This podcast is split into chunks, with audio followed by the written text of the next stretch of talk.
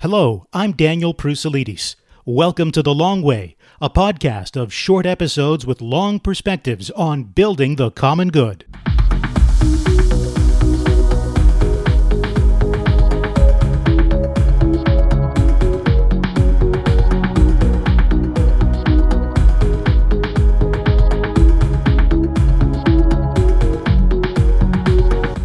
So, what's your concept of a journalist? Is it someone who has many leather bound books and an apartment that smells of rich mahogany, in the words of Ron Burgundy? Well, in this episode of The Long Way, our final one for season three, we return to the theme of news media and bias. No, we're not seeking to put a nail in the coffin of any media outlet. Rather, We'd like to look under the hood, or under the bonnet, as the Brits might say, to see what's happening in the way that news is put together. A couple of months ago, a, uh, a conservative staffer to a, a senator said to me, Wow, you guys are doing an amazing job. When we're in government, I will hate you.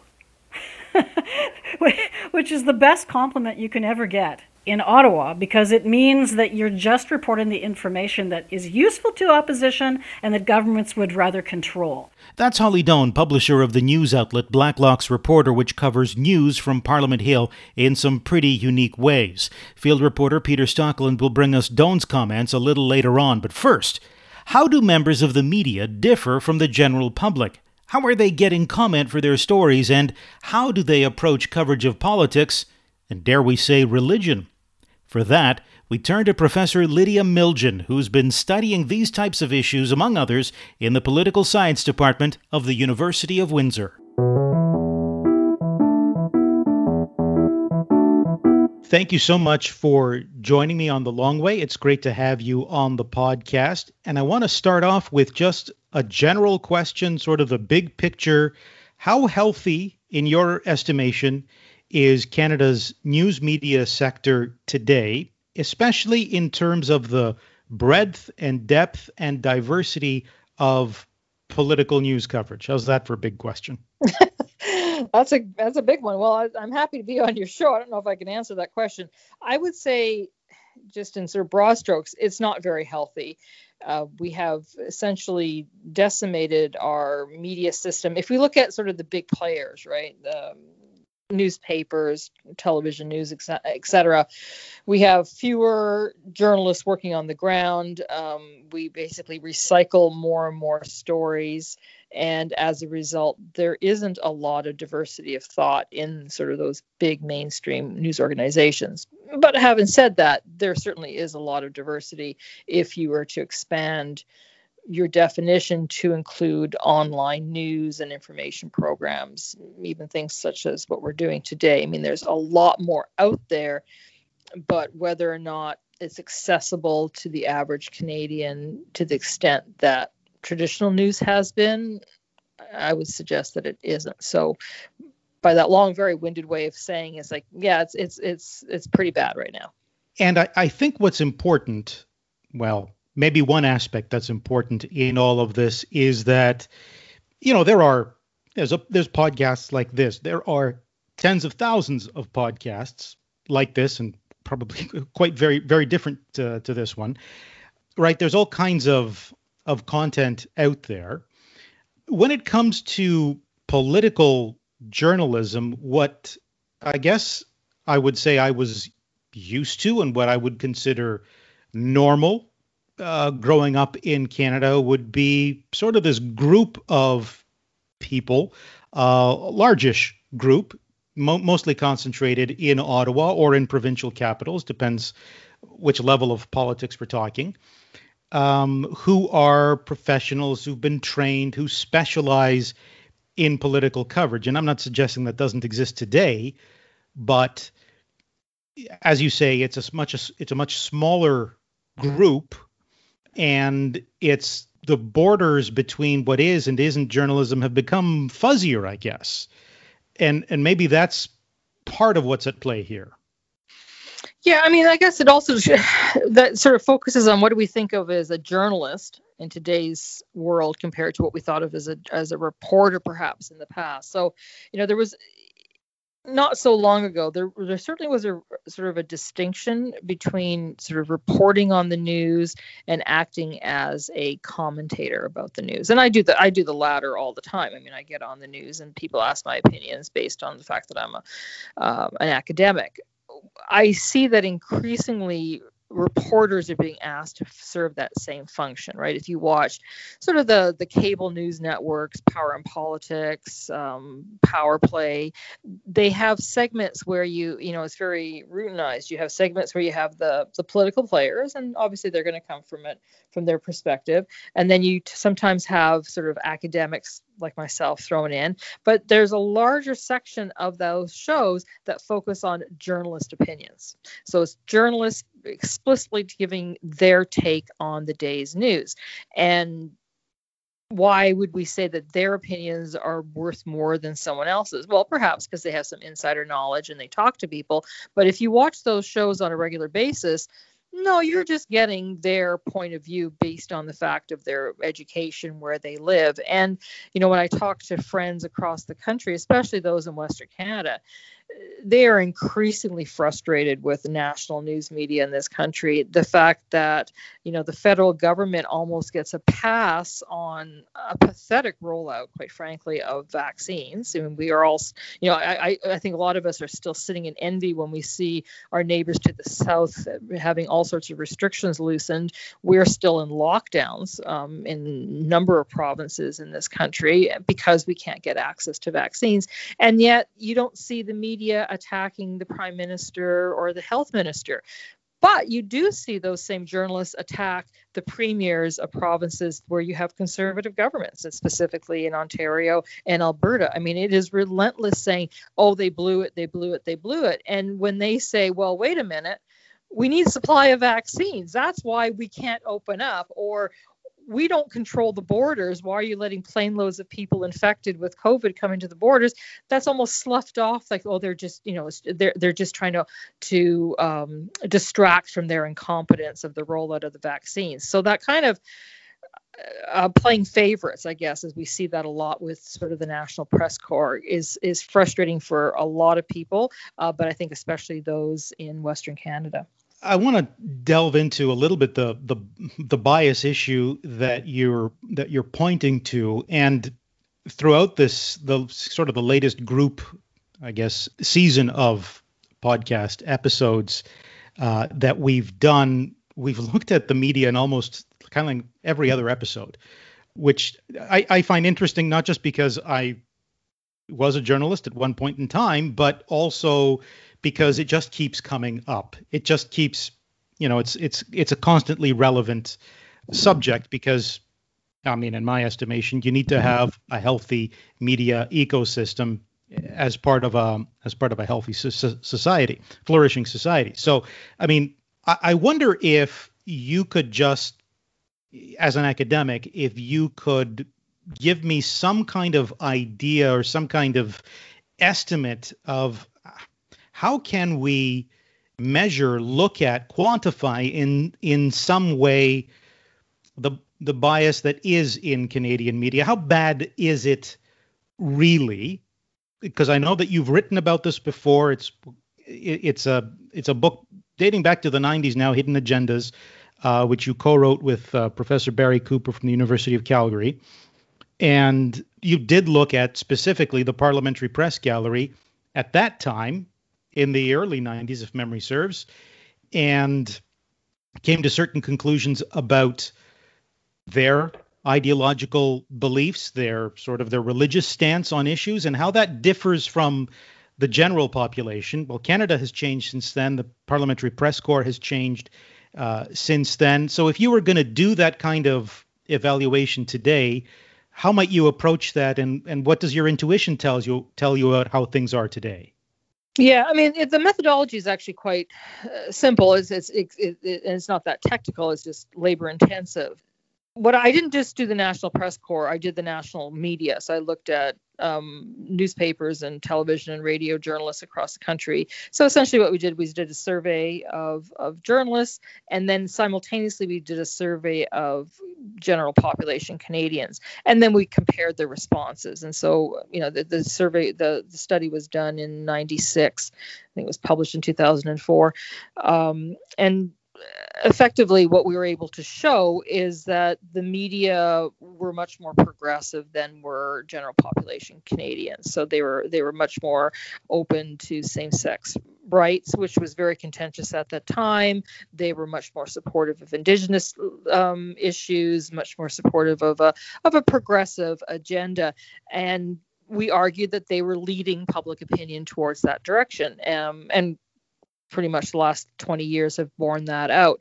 Um, Canadians in general were more religious than the journalists, more likely to be married in intact families and have children. Journalists were more likely to, you know, when we asked, we asked you know, even things like, you know, drinking, you know, so they still, they didn't have that sort of that cliche hard drinking kind of personality, but they tended to drink a little bit more than general population. But I never, I don't put too much weight onto those kinds of questions. And then the second thing we did was like, so we mapped sort of what the journalists' ideological positions were and who they voted for. And we found that CBC journalists, for example, were much more likely to say that they voted for the NDP in the in the the 96 election than were private sector journalists, as an example, or the general population. And then anyway, we took that information and then what we did was looked at a number of, of issues, um, social issues, economic issues, and we wanted to see whether or not the way the news was reported reflected Canadians' perspectives in general or reflected the ideological positions of the journalists. And what we found was that they were quite closer to the journalist perspective. So the journalists were what we argue is that the journalists when they're putting together a story, it's not random and it's not just what's out there. They have a narrative and they um, either consciously or unconsciously try to as we all do sort of reinforce their own beliefs. And so the best example i had was and this seems so 1990s kind of a debate but at, at that time there was a, a, a quasi debate about whether or not there's a trade-off between inflation and employment. And sort of the conventional wisdom that was that if you want high employment you've got to have, the trade-off is high inflation when you talk to economists at the time, there was a survey that came out that asked economists, you know, is there a trade off? Like 95% of economists said, no, there's no trade off. You can have low inflation and high employment. When we asked that of journalists, they said the reverse. They thought it was the reverse. And so when we looked at how economic issues were reported, especially the, that trade off, what they did, even though they were citing academics and they were interviewing academics, they disproportionately interviewed the academics, that 5% that thought that there was a trade off, as opposed to the majority who knew that there wasn't. So that's an example of how the news is constructed and how it's manufactured towards a particular narrative. And we get that all the time right now, right? I mean, because there's so much fewer journalists out there, we are just bombarded. You know, the news cycle right now is basically three stories. You've got COVID, You've got um, Black, Lives Ma- Black Lives Matter. Um, I'm trying to think of what a third story would be. We sprinkled in with a little bit of actually news that's happening in the world. Uh, so sometimes we get glimpses of the rest of the world. But on any given night, I mean, last night was an example. When I watched the news, we got the COVID numbers and we got Black Lives Matter because it was the, joy, the anniversary of George Floyd, um, and that dominated the the news cycle for yesterday. But it's also dominated the news cycle for the year it's always difficult with these uh, sorts of issues and questions uh, because when you talk about media bias, I, I mean, I've been in, in in personal conversations where you know feelings tend to run hot depending on where you stand on the issue and depending on whether you liked the media coverage or didn't like the media coverage or this media is okay and that media outlet is not you know these these conversations can get very heated. But I think what I found perhaps most useful uh, and most practical about the research that you just unpacked for us is that there was there was a measurement and you had something to uh, to compare against. It wasn't an intuitive uh, response. I mean, it couldn't have been an academic work and been an intuitive response, frankly. And I, I think that's just what I find especially useful in a in a in a conversation like this, which is why I I would love it if there were some kind of study like that done today. I, I think the results would be very interesting. I don't know what you think.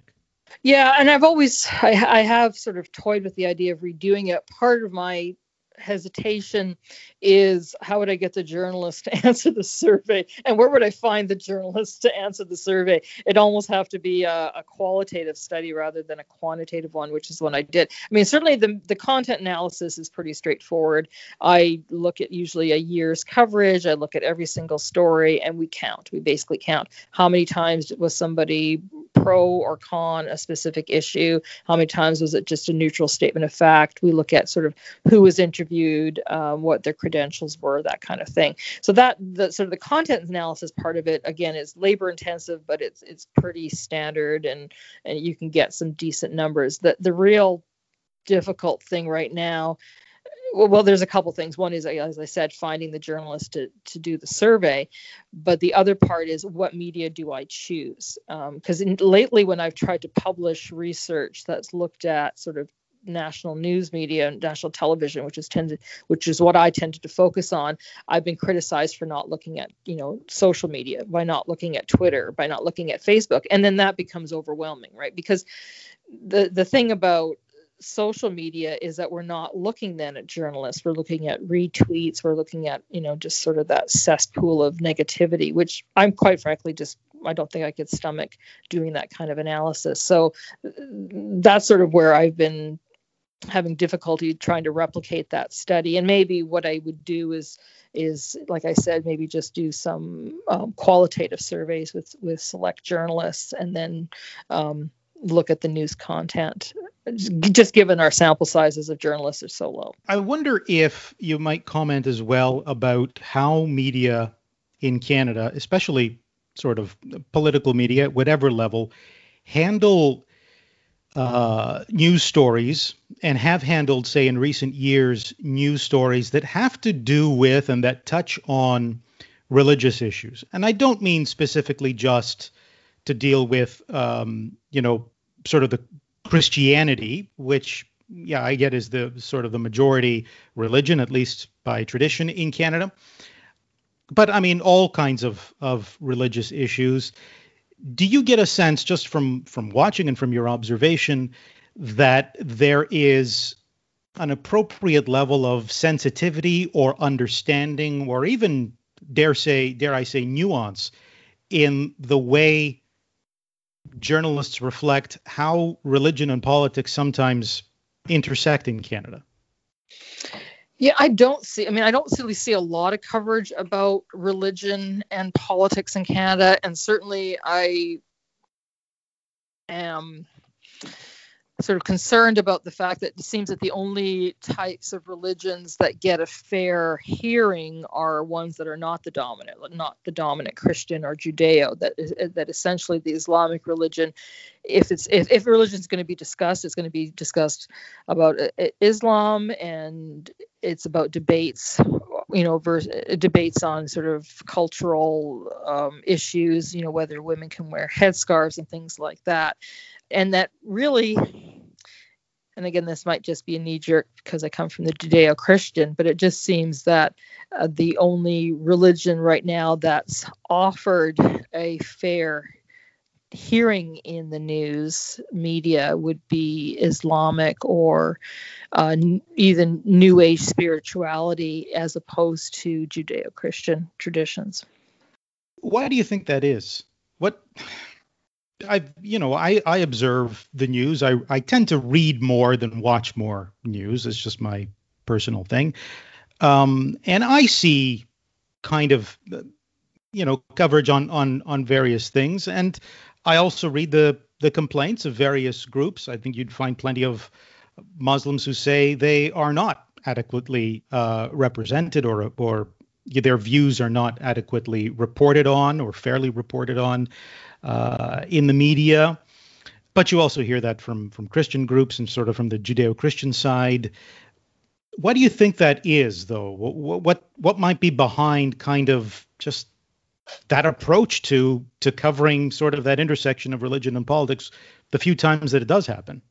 Yeah, well, I think because usually when it happens, there's a conflict involved, and so you know, either side of the conflict is going to feel that they've been badly uh, treated. I mean, I, I, and I agree that Muslims would have have a, a legitimate beef with the media simply because of not just the news but also popular cultural de- depictions of their faith are strongly associated with terrorism even though you know the vast majority of muslims are not terrorists and have never even contemplated any kind of terrorist act. That's sort of the stereotype that's come through um, mass media. And again it's not just um, the news it's sort of the cultural uh, storytelling that we get. And you know likewise christians get upset that the only time they get on the news is if there's a priest that's done something egregious um, and the list can go on. So i mean we have to remember that the news is focused a lot on negativity. It's not on actually what's happening in the world, it's what's bad that's happening in the world. And so everyone will feel that if their group is reflected in a bad news story that it reflects badly on their faith. I think that's sort of a general thing.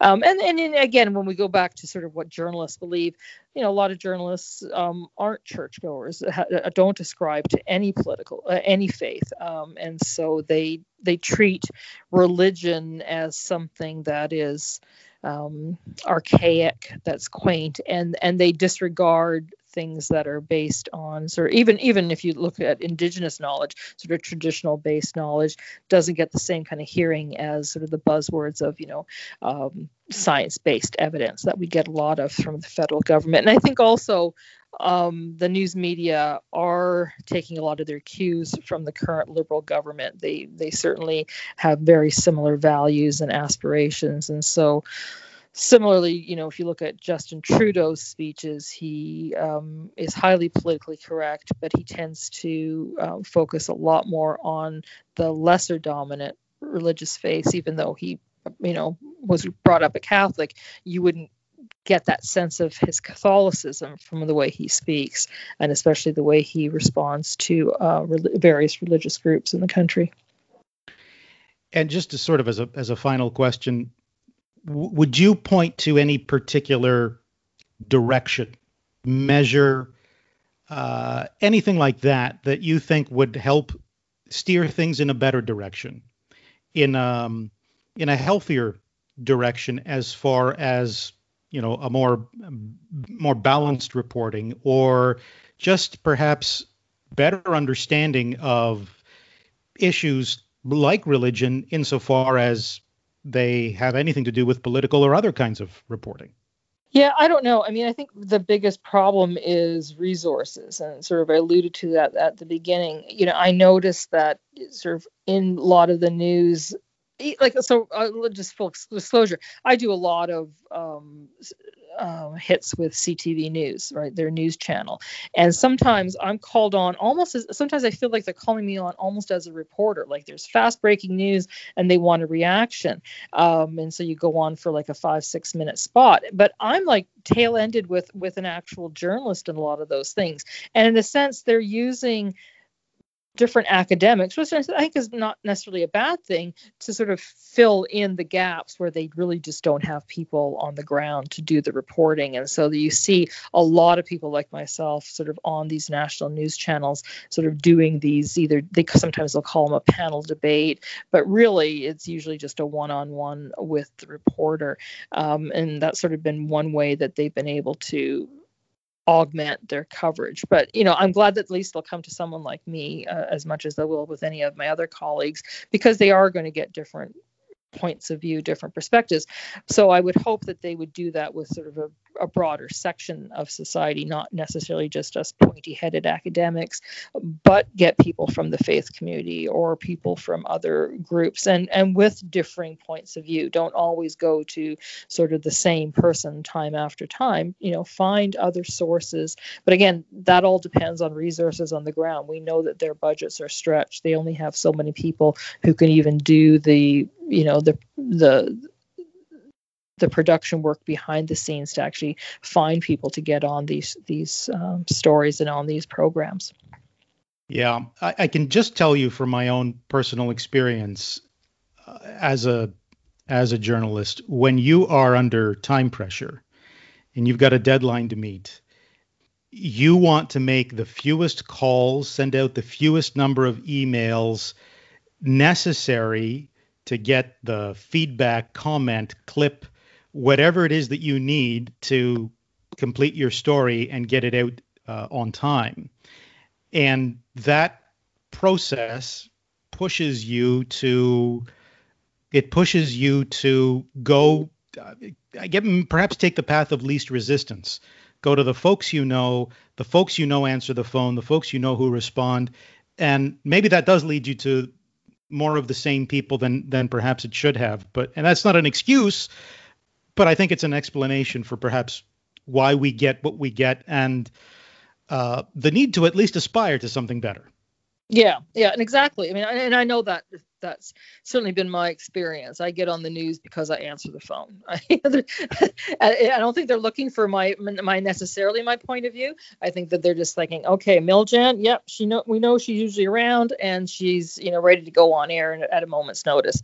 Um, and and so the real job of of sort of a a chase producer, I think is what they're called, is to when they're not under constraint to start building a better repertoire of people that they could go to and try to find different sources. And we've seen that at the beginning of, of, the COVID pandemic, you know, they started to get some doctors on, and then now they've got a stable of doctors that they always go to for their uh, commentary. And you know, when COVID passes, they'll go to other people for other issues. Uh, but it is a, it's always been a challenge, and it's it certainly is the nature of and what we saw, sort of in that in my other conversation about news being produced, is that they choose the experts, right? We call them authorized knowers.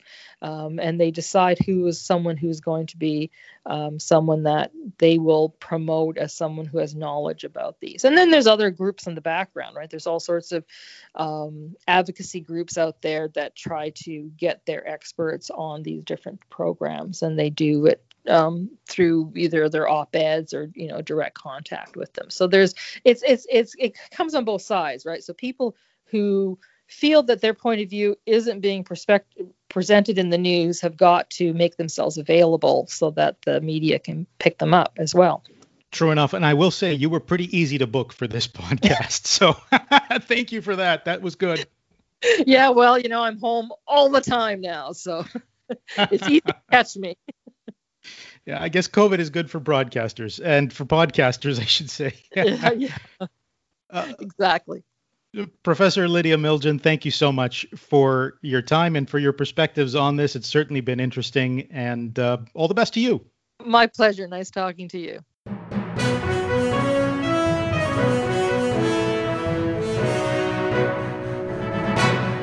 We interrupt this podcast to bring you some breaking news. Well, not really, but for some who fulminate about media bias, it might seem that way when they hear a somewhat different interpretation. Here's field reporter Peter Stockland with more on that.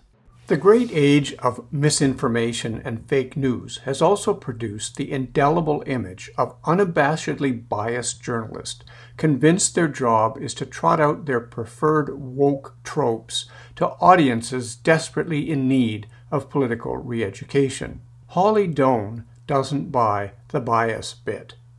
The publisher of Blacklock's Reporter Ottawa's web based news service built on old school journalistic deep digging, says the besetting problem in contemporary media isn't overt manipulation, it's incapacity in both resources and training. People quickly reach for partisanship uh, as an excuse to blame reporters for not doing the jobs or the stories or filling those niches. The problem here is a consolidation of editing. So in the old days, reporters had a beat. If you covered the courts, you got to know the police and the lawyers and the court clerks, and you started to learn things. So you could tell the desk, maybe it was in Edmonton, maybe it was in Toronto, what the story was based on your knowledge. Now, with those jobs missing and that experience missing, assignment desks, most of them in Toronto, tell the reporter sitting in a satellite office what the story is. Well, wait, How does an editor sitting in Toronto tell someone what the story is at the Commons Public Accounts Committee? They can't. But they can tell the reporter that the Prime Minister is visiting a Tim Hortons today. Well, because the news release said. So every desk across the country is doing the same thing. And uniformity equals mediocrity. Doan and managing editor Tom Korski both with decades under their belts as working reporters, started Blacklock's as a subscription news service nine years ago when they saw a gaping specialty niche had opened for the kind of reportage that used to be standard fare in the parliamentary press gallery. Reading the fine print of bills and regulations, babysitting parliamentary committees, going green eyeshade on the public accounts and far back pages of voluminous federal budgets. That, they've subsequently proven, is where the scoops are, which they regularly churn out without fear or favor to any political party. A couple of months ago, a, uh, a conservative staffer to a, a senator said to me, Wow, you guys are doing an amazing job. When we're in government, I will hate you. Which is the best compliment you can ever get in Ottawa because it means that you're just reporting the information that is useful to opposition and that governments would rather control. It's also, the former CTV Beijing bureau chief says, where the customers are. One time mass media news consumers have now become specialty subscription clients who want raw information distilled as pure reporting without added opinions or artificial political flavors of the day, week, or month. In fact, Doan says, that's where mass media big mockers went so wrong in chasing down and accepting hundreds of millions of dollars in federal government subsidies to keep their journalistic enterprises afloat. The media bailout is the elephant in the room. Subsidies, media subsidies, camouflage ineptitude. And media subsidies, as other people smarter than me have said, uh, like Andrew Coyne, that they will only prolong the painful discovery of who it is in the market that can reform, that can reinvent themselves, that, that can make money. Uh, and subsidies will always keep that information from us. So, how do we fix it? Well, if a newspaper and I just pick one at random, the Winnipeg Free Press, let's say, if it died tomorrow, there would be three websites that would rush to take its place. To, to tell citizens what's happening at City Hall, and that the industry might eventually revert to its pre war heyday where there were many voices. They doubled down, she says, by hiring bright young journalism grads from various universities who get thrown into senior reporting roles with the talent, but not the skills or experience to effectively report on the various narratives being peddled by all parties, left, right, and center. But if I didn't know how to cover um, a public accounts committee, I wouldn't know what to write either. I would be reaching for narratives because I got a file today. Let's take Bill C 10. Bill C 10 is the Internet Regulation Bill that has caught some headlines recently. Uh, Blacklock's was the first to report it for weeks, months actually. There was a problem with Bill C 10 and they had exempted, originally exempted YouTube uploads and then took that out. That the early coverage of C 10 said, well, he says this, the minister, Guilbeault, says this. Uh, the artist, artistic community says this. The ex CRTC chairman says that. The um, uh, independent producers say this. It appeared to me that the reporters had not actually read the bill, that no one had read C10. If they had, they would have been quoting from it.